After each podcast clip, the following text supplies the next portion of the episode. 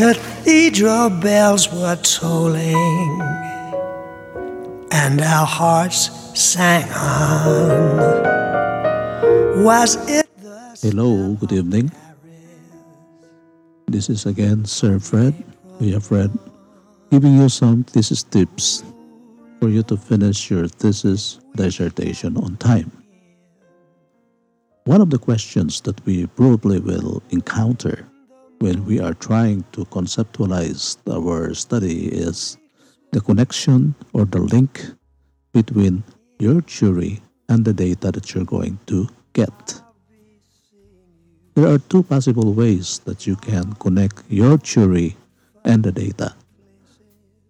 The first is by inductive method, meaning to say, kuha ka muna ng data and then based on sa data na nakuha mo, you will build your theory. And the second way of doing it is by deductive method, meaning to say you start with a general concept and then you collect data to either prove or to disprove your concept. So dalawang paraan, inductive or deductive connection between the theory and the data that you're going to collect. I'll give you three particular examples to this particular relationship. Halimbawa, meron kang tatlong theory na gustong pag-aralan. The rational choice theory.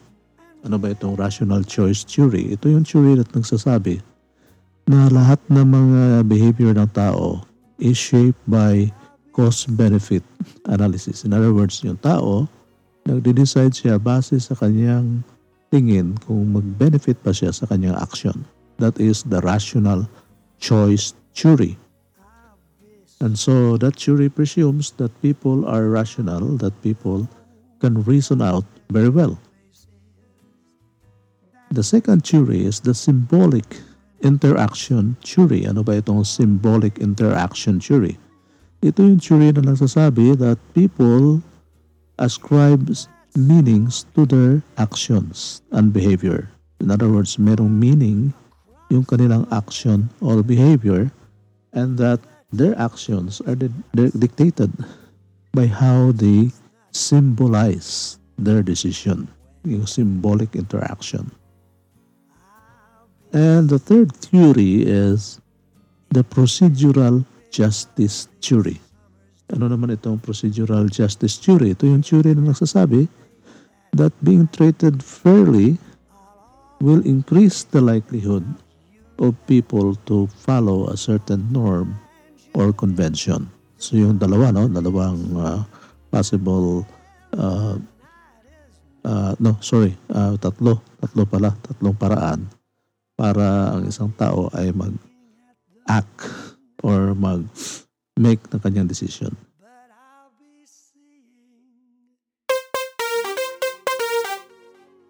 So ano naman ang mga component ng mga theory na ito?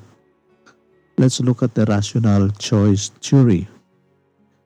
In the rational choice theory, one of the theories that uh, one of the components of the theory is the deterrence theory. Ano ba itong deterrence? That people, when they consider that mas maraming disadvantage na mangyayari sa kanila, na mas maraming disadvantage kaysa advantage, they would rather follow the rules and regulation kasi mas mas maraming uh, mga disadvantages sila na makuha. That is the deterrence theory under the rational choice theory. Right.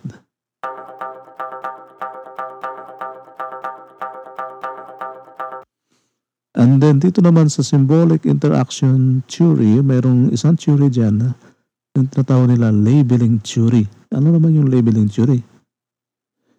People act according to the labels that are given to them. So pag halimbawa, yan na kasi na-judge na sila ng society na ganyan sila, kaya sila ay nag-act na lang in accordance with what was what label was label was given to them. And then in the procedural justice theory, it may theory rin dyan, that people act according to a sense of duty or morality. so, uh, tatlong, ano, tatlong theory na medyo medyo mabigat pero napakasimple lang naman yan pag naintindihan natin. So meron tayong rational choice theory, symbolic interactionism theory, and procedural justice theory. Yung tatlo uh, are different ways of explaining the behavior of people. So halimbawa, gusto natin pag-aralan how this theory work in the real world. Halimbawa, meron kang project. Ang project mo is halimbawa livelihood program sa isang community where you are distributing goats for parang goat dispersal program or project. Bibigay ng goat ang gobyerno sa isang community as a source of livelihood. So ano ba, paano natin i-apply yung rational choice theory sa programa na yan? Well, you could say that if the community sees the benefits, no, yung eventual income na makuha nila sa goat production, then they probably will adopt the livelihood program. No? Kasi nakikita nila mas malaki yung benefits if they follow or if they adopt the goat dispersal program of the government. So the more that they understand the program, the more that they see the profits that they will get, the more likely that they will adapt. Diba? So that would be the prediction that will happen. Ano naman, paano naman tingnan yan from the other theory, yung symbolic interactionism theory, yung labeling theory. If the the livelihood program ay inadapt ng karamihan at karamihan ng mga membro ng barangay ay tinanggap yung programa na yan and they're following, following the, the program, yung isang adapter would like to be labeled as part of the community.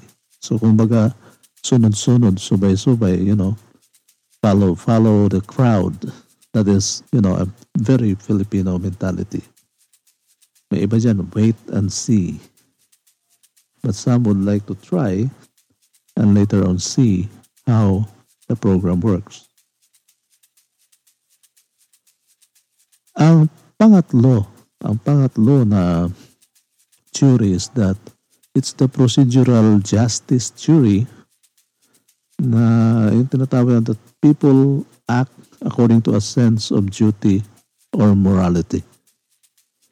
So, in other words, kung ang mga tao sa barangay na yan